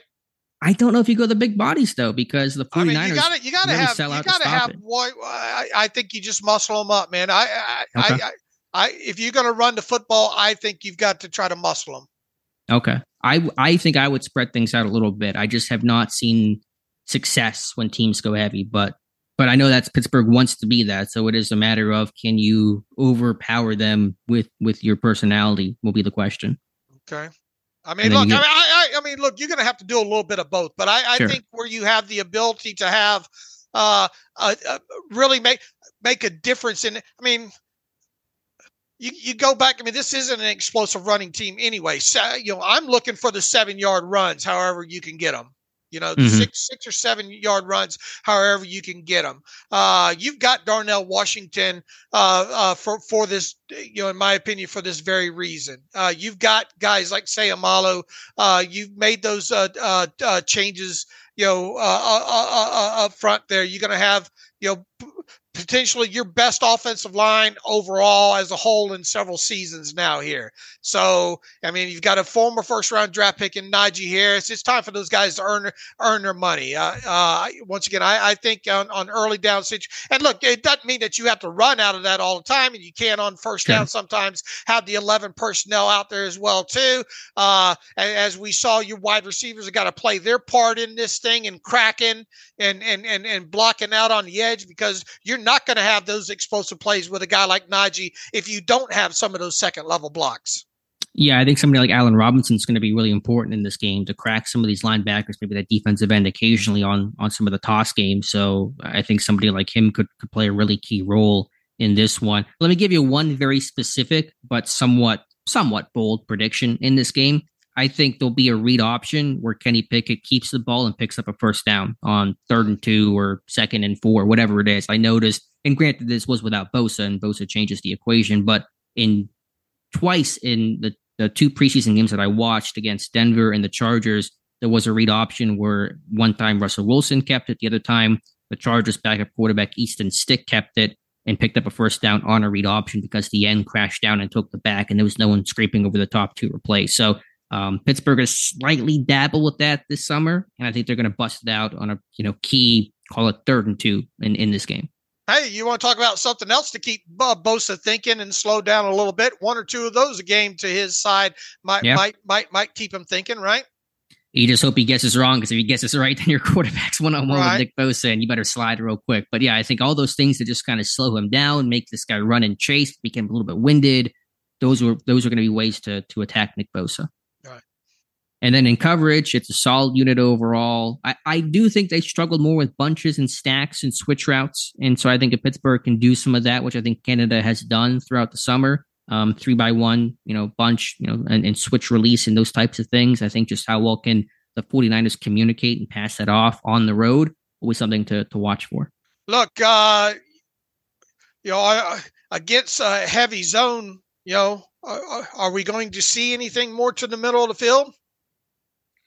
I mean, hopefully. It just depends a bit on coverage. It's hard to throw in Fred Warner's airspace, though. He had 10 pass breakups last year. Pittsburgh's inside linebackers combined had 9 pass breakups last year. So Fred Warner was outproducing the Steelers' entire inside linebacker group, which granted was not very good, but you get the point. So, Fred Warner's one of those. He's the best coverage linebacker in football. He's a guy that can truly cover, somebody down the seam and cover too. So he's a tough guy to throw on. Look, and once again, this goes back to the yak. We've got to see this team have some yak. You do, for sure. And who was it? Dan Olszewski the other day said something to the along the lines of, look, regardless, once a quarter, you need to be able to get the football, take a deep shot down the field to George Pickens. Now, obviously, coverage is going to dictate a lot of that, right? What you see. Sometimes, though, it might. What about some back shoulders in this if they play a lot of zone? Could we see a lot of that Pickett to Pickens back shoulder stuff early on? Yeah, you're going to throw that stuff on single high. So if it's going to be cover one or cover three, and generally more cover one where the cornerback is running and his back's kind of turned, then that's where you throw the back shoulder. So if you can show you can run the ball and force the 49ers to spin that strong safety down and play with an 8-man box, that's going to create one-on matchups to the outside, and that's when Pickett takes his shots to Johnson, but more particularly to George Pickens. Okay. I think the other thing to watch out for is just on third down, these wide 9 alignments for Bosa for these defensive ends and the games and twists, and they're going to mug the A gaps and they're going to force the O line to pinch, and so it's something Pittsburgh I think has struggled with for the past couple of years, and I think every team struggles with it to some degree. But how do you handle on third down some of these more creative looks? I think they seem to be a bit more exotic this year under Wilkes than they might have been last year under DeMeco Ryans. Okay, and you're going to need explosive plays in this game to win, plain and simple. Yeah, you do. The one guy I want to talk about as well, no one talks about him. How about Tayshaun Gibson? 33 years old, had 5 picks last year, led the 49ers in interceptions. He's a veteran guy. He's played Pittsburgh before. Granted, not Kenny Pickett, but he was in Cleveland for a couple of years. He's got 3 career picks against the Steelers. So he's a guy that no one talks about because they're talking about Hufanga and they're talking about Bosa and Warner. But Tayshaun Gibson out there in center field, man, don't forget about him. It's hard to watch him when Hufanga's on the field, though, because he's a super talented kid. Yeah, he had 97 tackles last year, 4 picks, 2 sacks, 2 forced fumbles. He was kind of everywhere. But Gibson, I think, is kind of that just crafty veteran against a second-year quarterback. You want to watch that matchup. So, any other thoughts here, Dave, on San Francisco offense, defense, special teams? We'll see if they have McLeod, if they have Moody for Pittsburgh. What does Calvin Austin do as a punt returner? Presley Harvin, can he flip fields? Field position will be important in this one. He did a great job of that this summer. So, kick returns, we probably don't expect a lot of action there, but other facets of this game will be, of course, important. Yeah. Well, how's the kicker situation going to play into this with kind of a bang, look, he's not going to be out there if he can't kick, but obviously you're probably not as familiar with I almost called it Heinz Field, Acrisure Stadium. Yeah, it'll be something for Moody, his first game, assuming he plays, and we assume that he will. If he doesn't, though, it won't be a first game for Matthew Wright. He's kicked in this stadium before, but I think that Moody is going to give it a go. But yeah, first game for a rookie kicker dealing with a quad injury. You're never quite sure what that's going to bring for your team. And the other thing we talked about that Mike Tomlin highlighted the other day there is too. Just do what you need. Do your job when it comes to special team stuff, and let the other team make the mistake. As we saw and talked about the other day, going back the last couple of Week 1 games that the Steelers have had. They've had some special teams play in that there. Look, this is a winnable game for the Steelers, I think, overall, especially playing in your house. But without a doubt, too, this is still a very potent 49ers team, and there's a reason that they're favored. Yeah, there's a reason why they went to the NFC title game last year and may have won had they not lost all their quarterbacks and basically played without a quarterback or one that couldn't throw for 3/4 of that game. So, it's winnable for Pittsburgh. I think every game on the schedule this year is winnable. I don't see one game where I sit there and go, as we stand today, obviously things can change, but I don't see one where you go, okay, they cannot win that game. They're going to be massive underdogs. It's going to take something absurd for them to pull out a victory. I don't see that on the schedule this year because the schedule is a bit lighter and this team is just better. Right. All right, Dave, before we get to our predictions for this game and for the season for Pittsburgh, let's hear from our friends over at MyBookie, who's, again, sponsoring the podcast, and we appreciate their support, and you'll hear from MyBookie every Friday on the Terrible Podcast. That's right, Alex. As a bettor, you demand perfection, and MyBookie delivers. NFL, college football, and a brand new cash-out system give you options to bet and win all season long. First 2 legs of your parlay hit, Cash out early and use the funds on another bet or let it ride for a chance at a bigger payday. Join the MyBookie family for an entire season filled with odds boost, free bets, and super contests. This season, MyBookie has a no-strings-attached cash bonus that lets you deposit and withdraw quick. Use promo code TERRIBLE, that's promo code TERRIBLE at sign-up, and on a deposit of $50 or more, and you can receive up to $200 in cash instantly in your MyBookie account. You can bet your deposit amount once, and you're all ready to cash out anytime again, and that's using promo code TERRIBLE to claim your cash deposit bonus. Let me read it again. Bet your deposit amount once and you're ready to cash out at any time. Again, that's promo code TERRIBLE to claim your cash deposit bonus now.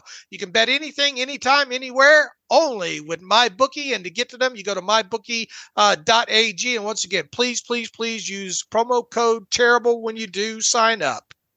And we thank MyBookie for their continued sponsorship of the Terrible Podcast. Dave, we are both 0-1 to start the season, picking the Chiefs last night. I felt good about it. Had I realized that, Kadarius Toney just was incapable of catching, then I would have gone the other way. But we both start the season 0-1. Yeah, what did we say? That line was out on that 4.5, I think, at the time on MyBookie there.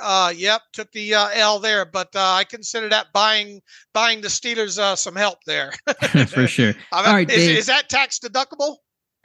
Check your accountant. Don't ask me. Let's make our Week 1 picks around the NFL. Then, of course, we'll wrap things up with our predictions and analysis of Sunday's game between the Steelers and 49ers. All right, Panthers at Falcons. Falcons favored 3.5 at home against a young-led Panthers team.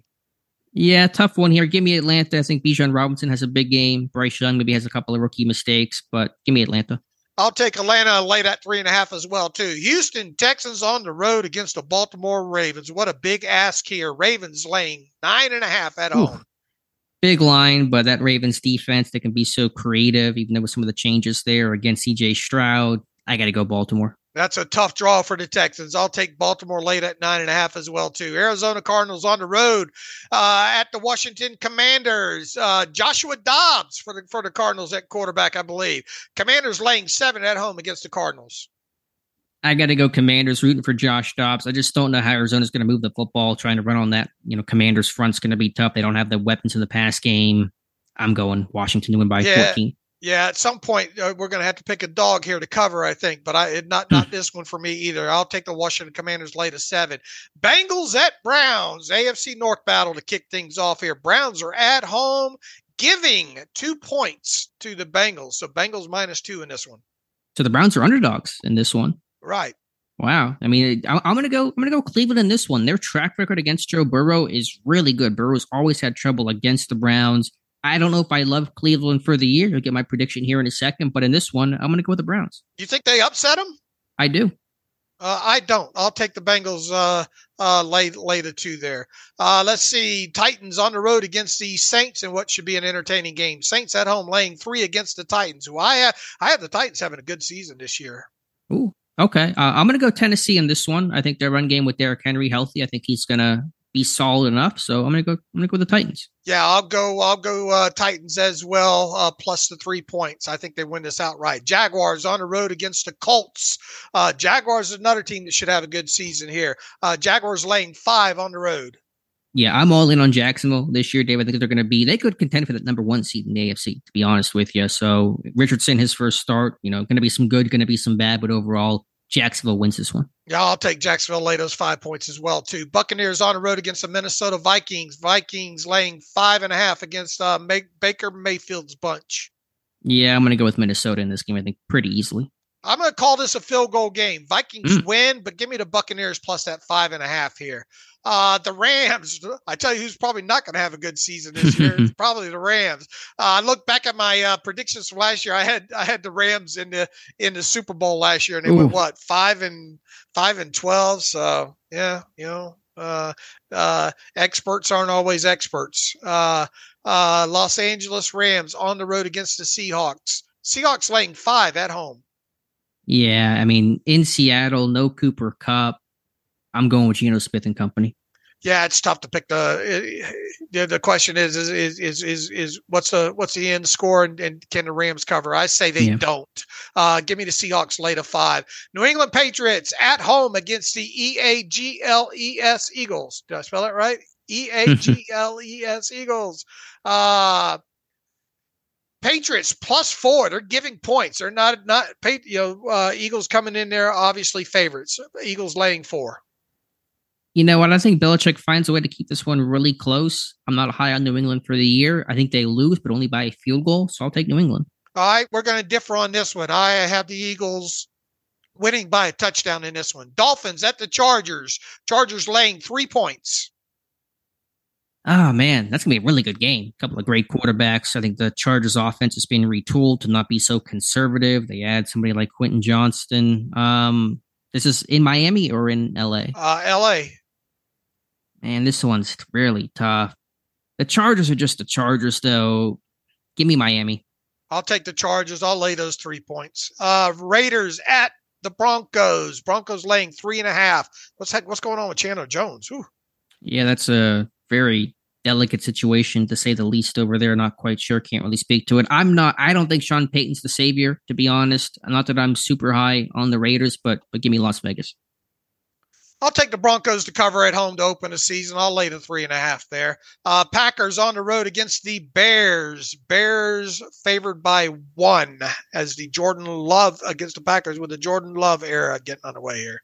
Yeah, I mean, Chicago skill guys look a whole lot better. Justin Fields should take a jump there, but you know, Chase Claypool has not won a game as a Bear yet. I don't think that streak ends in week 1. Give me Green Bay. Oh, man, we're going to differ on a few. I'll take the Bears to win by a field goal here. I'll lay the 1 point. Dallas Cowboys on the road against the G-Man. Dallas favored by 3.5 on the road against New York.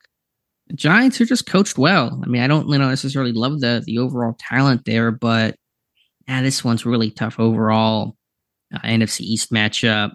It's a coin flip for me. My gut says Giants, so I'll say Giants. Okay, I'll take the Cowboys late at 3.5 points. Well, we're going to come out and shoot one of us. Yeah. Maybe on top of the other one here. Buffalo Bills laying 2.5 on the road against Aaron Rodgers and the Jets. My very hastily made Super Bowl prediction was Eagles over Jets. So I guess I should stick with that here early. No Von Miller. That's going to help out that Jets O-line. Give me New York. I'll take the Bills to cover 2.5 on the road here. And then we have, I think that's it. That's the slate other than the Steelers game. All right. Should we talk about the Steelers first before we, and give our prediction for the season before we cover the game? Or do you want to do the game line first? Let's go the other way. Let's start small to big. Let's start week 1 and then we'll give our season predictions. All right. I think this is a very winnable game. The line right now on my bookie is the 49ers by 2.5 overall here.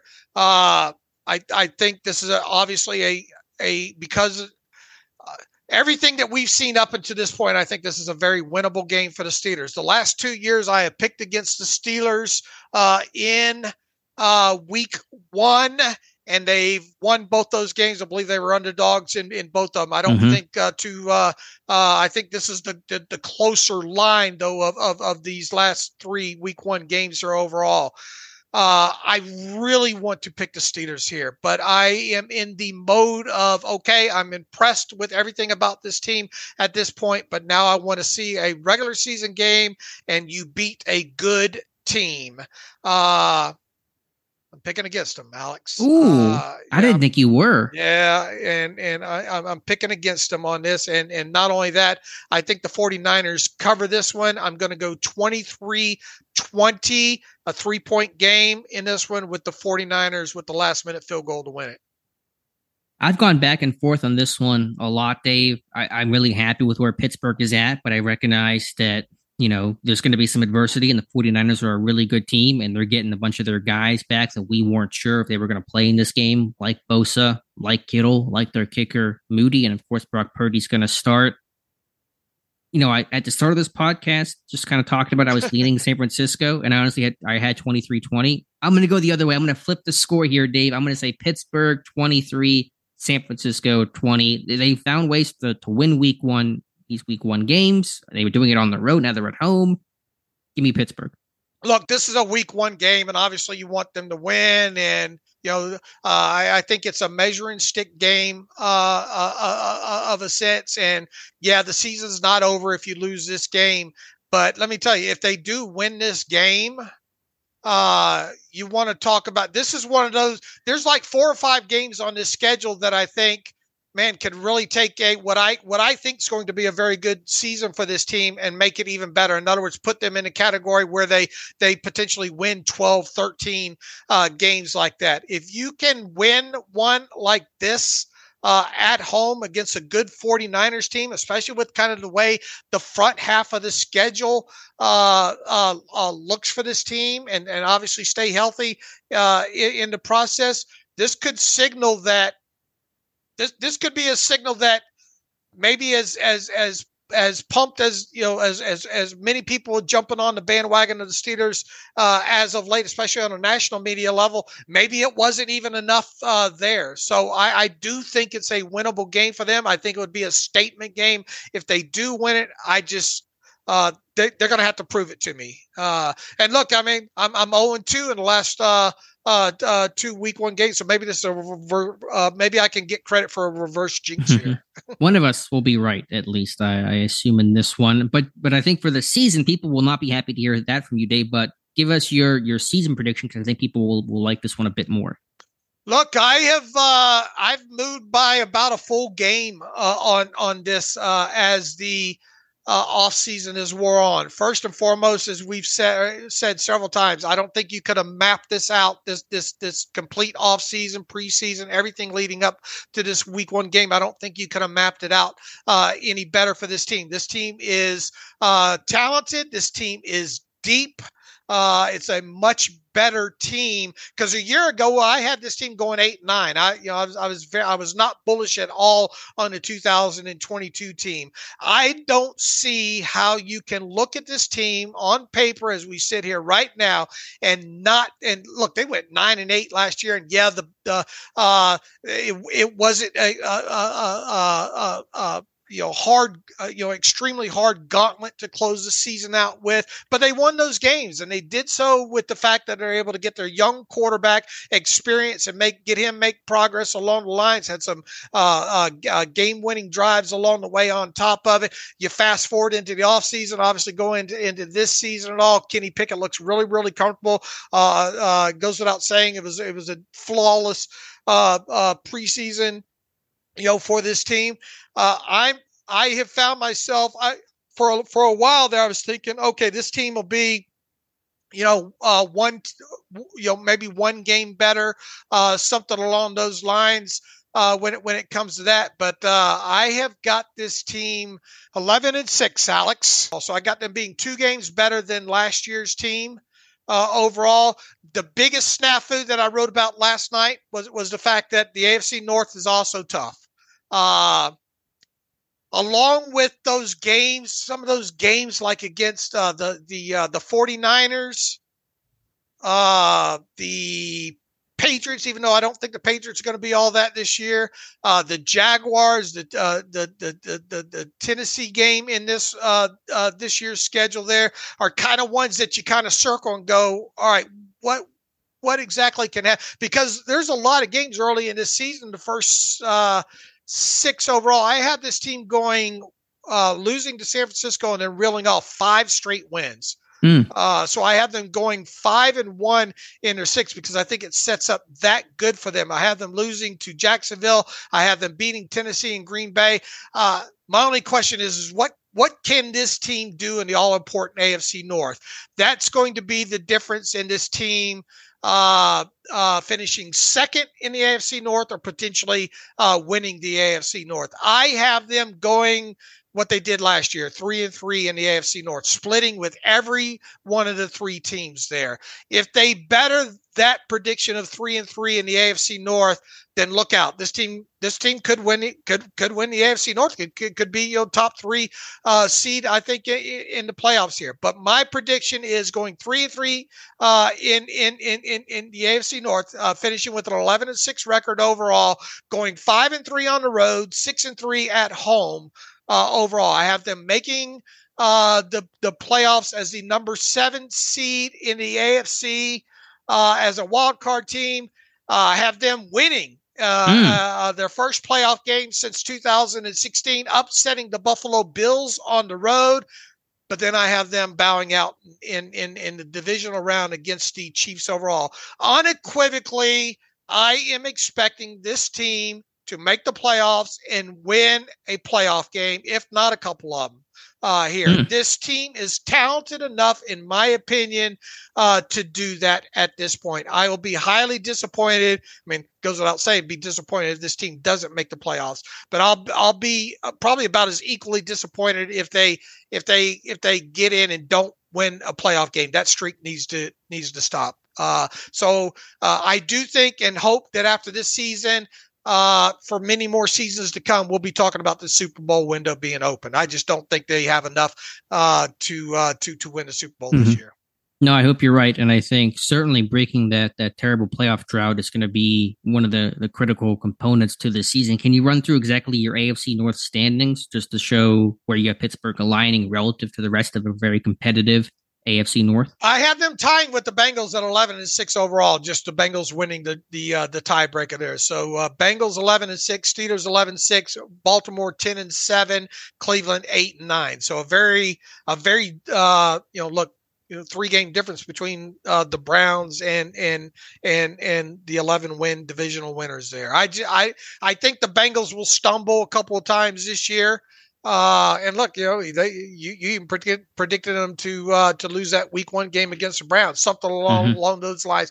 They're going to be a good team. I just wonder if they're going to be as good, as last year's team, on top of it there. Maybe they win one or two more games than what I'm giving them credit for, but I have Bengals, Steelers, Ravens, Browns, with the Browns bringing up the rear with 8 wins only. And then from a playoff perspective, you have just the Bengals and Steelers making it in the North, or did you get Baltimore squeezed in there too? I do not have the Ravens making the playoffs. Okay. And you got Pittsburgh as the 7 seed at 11-6? Correct. Okay. Man, 11, and that would just show you how tough the AFC is if you go 11-6 and still just get in that 7 seed there for me. And that's what I put in there too. AFC, I think, is a much better conference than the NFC overall. Definitely, 100%. I don't think there's any debate about that.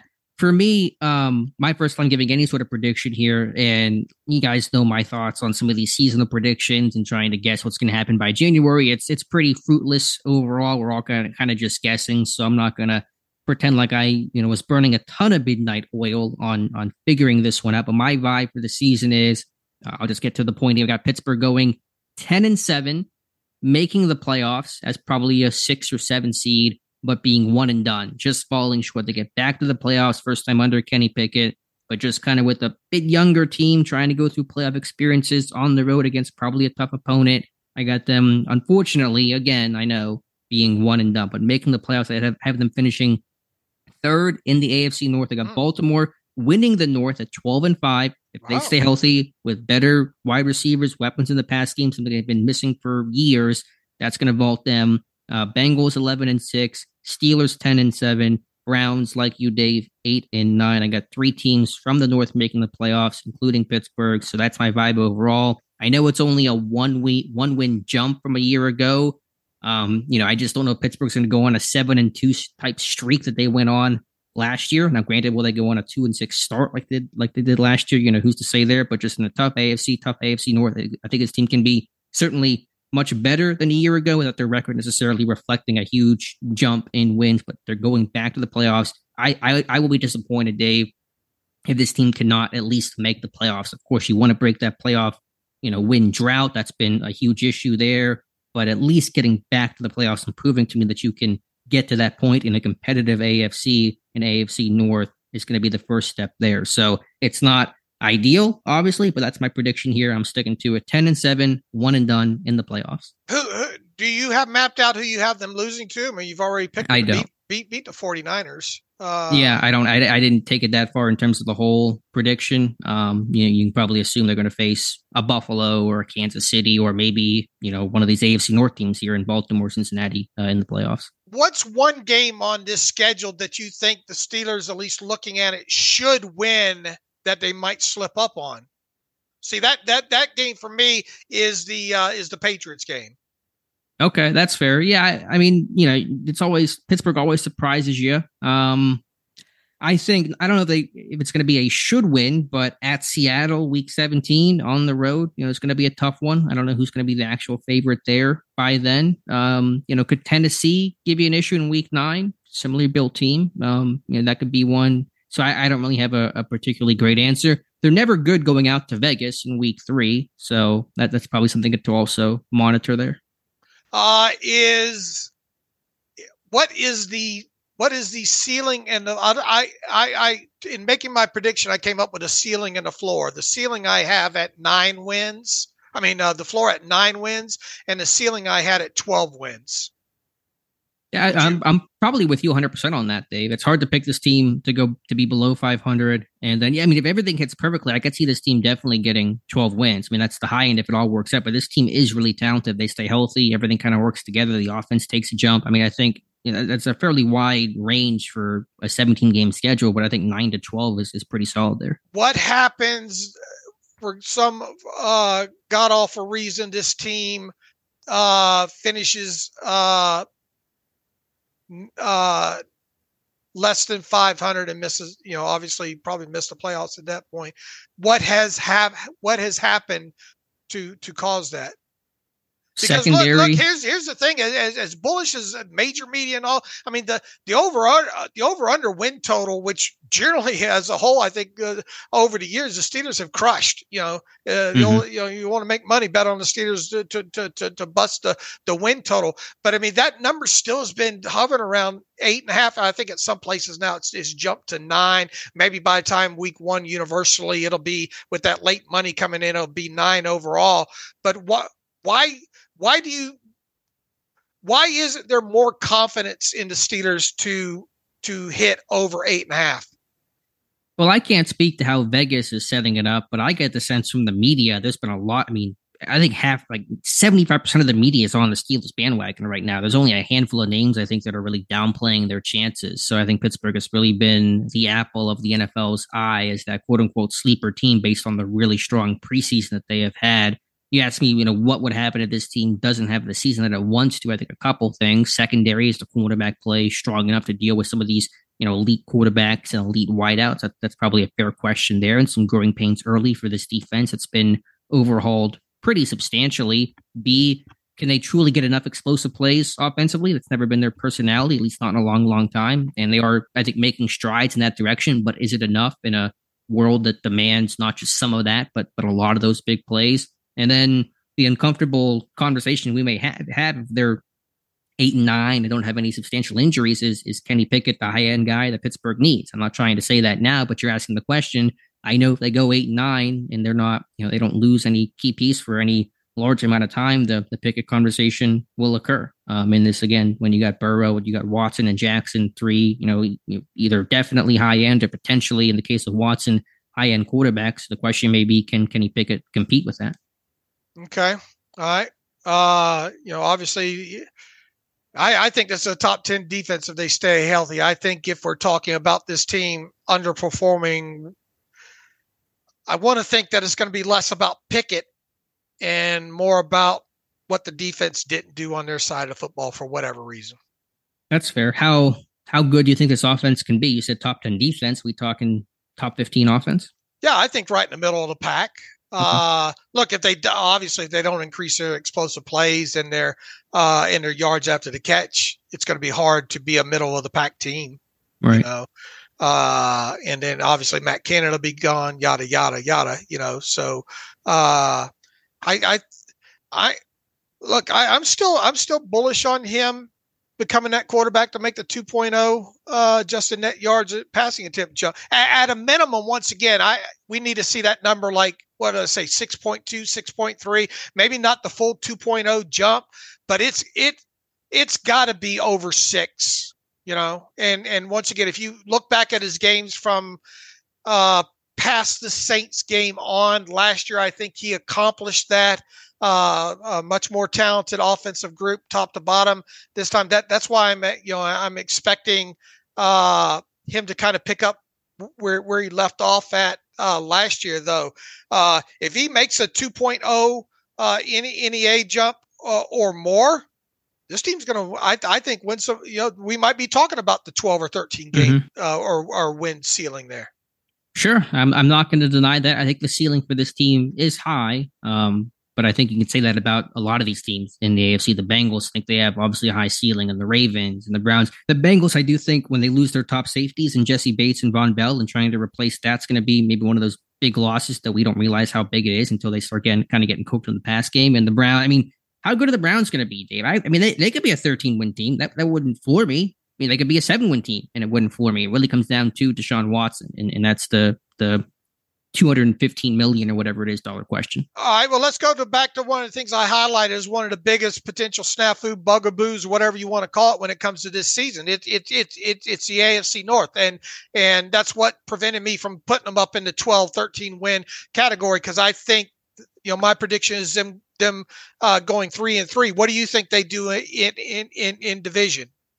Yeah, 3-3 sounds about right. They all went 3-3 last year. They just kind of beat up on each other. I mean, again, if you can go 4-2, then that can really be the difference between your season advancing in the playoffs and sitting at home or being a wild card team. So I think 3-3 is kind of the easy answer to give, but they're going to be tough one possession type games. And, this thing could be 4-2, 2-4. There's kind of a gauntlet of options here. All right. I'm going to frame this one last way with you here. Okay. All right. If the Steelers beat the 49ers in week 1, and if they go 4-2 in the division, does that shift your season record from 10 wins?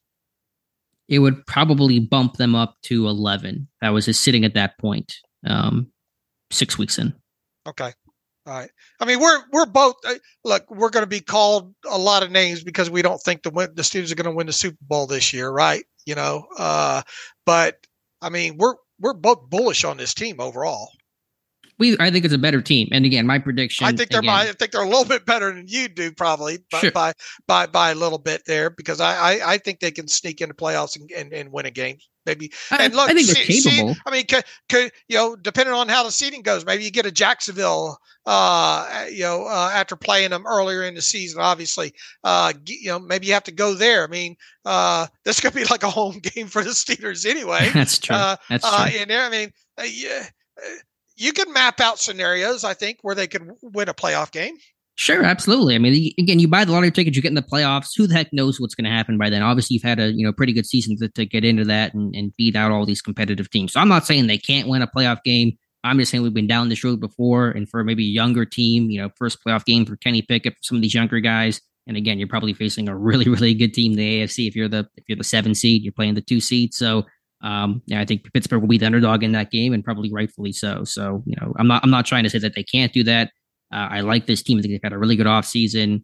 I'm happy to be wrong, but I see improvement. You get in the playoffs, and listen, let's hope we're both right. They advance to the postseason, and we'll take it from there about who they play and the prediction and all that kind of stuff. Those are good problems for this team to have. Yeah, I'd like to come out of this season with this team making the playoffs, having a playoff win, and feeling a lot better about Kenny Pickett. If they can accomplish those things, then I think, man, it's really looking pot. Because once again, if you have a quarterback in this league, especially the kind of defense that the Steelers normally like to put on the field and all like that, you can compete for a championship. So my hope is after the season is over with, we say, look, the Super Bowl window's open now. Right. So just to recap, you got Pittsburgh 11-6, wild card with a playoff win. I have them 10-7, wild card, 1 and done. So that is the difference there. All right. So the Mike Tomlin bumper sticker and playoff wins carries on, right? Right. All right, Dave. Since 2016. Yeah, the drought continues on my end, but happy to be wrong about that. All right, Dave, let's get to a couple of reader emails and close out today's show. All right, let's see what we have in here from Bryce. Can't believe week 1's here. If Cam is healthy and plays, then I'm all in on another Tomlin Week 1 masterpiece victory. I can see it coming. He says, my thoughts, let the Matt Canada watch begin now. I know it would be unprecedented, but do you see any scenario where the Steelers offense continue to look like it did last, blah, blah, blah, and why not? Basically, he's saying, other than saying they just don't do things that way, is there any scenario you can come up with this team firing Matt Canada during the season? You never say never, as Mike Tomlin will say. That's not their MO. They just don't do that with coordinators. He said you can't say that, though. I can't say that. Then I don't know what really to say. I don't know what way other than to answer that myself. I mean, it would. I mean, he framed it. It's unprecedented, and until they go the other way, it's hard to imagine this team firing their offensive coordinator midseason. Period. I mean, I don't know what other way to frame it other than that. Yeah, I mean, is it possible? Sure, anything's possible. If they completely suck and they're, 2 wins, 7 weeks into the year, then yeah. I mean, it's, he's not going to come back in 2024. I'll tell you that much. But in midseason, we'll cross that bridge when we come to it. With the addition of Holcomb and Roberts and their physicality, would you want to see the Steelers run more of those double-A gap mugs looks this week to try to stress their interior of that San Fran offensive line? You already said you'd like to see them go after him a little bit. Yeah, I think a couple of those. I think you can lean on, Holcomb's not going to be a tremendous blitzer. I just like, mugging those A-gaps in general. Let's pressure and stress that interior offensive line on the road, force those guys to communicate, and sometimes that makes that tackle pinch down and creates a better, matchup. And we get that end unblocked. So bring some, Roberts can be an effective blitzer. Alexander can be an effective blitzer. I think those guys can do that. And it's probably better to blitz Roberts and try to have him cover Christian McCaffrey. So yeah, I want to see some sim pressures and some actual blitzes from Roberts and company. Jeff Berg writes in, if Dan Moore plays great all season and Chooks plays well all year, how do you get Broderick Jones into the lineup? I know things have a funny way of working themselves out, but it's an interesting scenario. Like y'all have said, a first-round tackle usually starts. I understand why he's not starting now. It's just a unique scenario, he says. How much? Okay, that's question number one. Look, I understand the question, Jeff, and throwing the scenario out here, but, we haven't even hit week one. Let's get to the bye week and if Dan Moore and Chooks are playing extremely well and this team, let's even move a game past that. I had them going 5-1 in the first 6 games. If you're at that point, both tackles are playing well. How do you get Broderick Jones into the lineup? Well, if you're winning and those guys are playing well, he probably sits a little bit longer, and that that might be a plus in and of itself. Assuming they are winning there. It's just, it's one of those scenarios that, it goes back to and he stated in here, things have a funny way of working themselves out. So Jeff, that's probably a better question. Why don't you email us during the bye week and ask that same question? Yeah, it's a fair question. My table take today is actually on, and I mentioned this Wednesday, I think we're going to talk about the tackle situation a lot next year. What happens to Okorafor and Moore? Does he shift? Does he go to the bench? Broderick Jones, all that kind of stuff, the option or the roster bonus that's due on Okorafor. So good questions to have, good problems to have. I've said it before. I apologize for being a broken record today, but we'll cross that bridge when we come to it. Who the heck knows how it'll happen? If it does, fine. We'll deal with it in March. Right. And look, as I already said, Chooks this is an important year for Okorafor because of the roster bonus he is due and obviously got a young tackle behind, starting the season on the bench as well, too. He goes on to write, how much of a concern is Zach Gentry being on the enemy sidelines as far as telling the Bengals exactly how the offense will be? In other words, how concerned are you that Zach Gentry signed with the Bengals? I have zero concern, to be honest with you. Yeah, 0. The Bengals know Pittsburgh pretty well. They've been playing each other 2 years or 2 times a year every year for how long now? And they don't even play the Bengals till week 12. Who knows if Gentry will even be a Steeler or be a Bengal by then? So it's all way down the road kind of stuff. All right. Those are the couple that, we got one more here from Chris Wade. Hey, guys, two quick fun ones. Who scores first in the game, the Steelers or the 49ers? And who scores first for the Steelers? Kenny throwing, Boz kicking, or one of our two backs rushing, or a defensive TD. So he wants to know who scores first in the game, the Steelers or the 49ers. I'm going to say the Steelers score first in this game. And I'm going to say it's a Najee Harris rushing touchdown. I'll say the 49ers score first. Pittsburgh still is never a strong starting team. That's not been their style. But when Pittsburgh does get on the board, yeah. I'll go with George Pickens' touchdown to be a little different. I'm glad you included defensive touchdown, though, considering that's how it happened last year. But I'll go George Pickens from Kenny Pickett from 7 yards out. Righty. All right. I think we've run a little bit long for obvious reasons here because of previewing the season and doing picks and everything like that. So we'll wrap this up and tell everybody thank you for following along during the off season and all. On the site, the podcast, social media, Facebook, Twitter, all that. We certainly do appreciate you. We look forward to covering the season like we normally do for you here. And obviously 3 podcasts a week and guest, beat writers and all like that. So anyway, we will be back on Monday to recap what happened on Sunday between the Steelers and the 49ers. You can follow me on Twitter at Steelers Depot. Follow Alex on Twitter at Alex_Kozora. Follow the show at Terrible Podcast. Email the show, theterriblepodcast@gmail.com. If you like what we do and want to donate, SteelersDepot.com. Hit the donate button, upright navigation bar. And also, if you'd like an ad-free version, you can find that up there as well, too. So until Monday, have a great weekend, everybody. Enjoy the game. And as always, thanks for listening to The Terrible Podcast with Dave and Alex.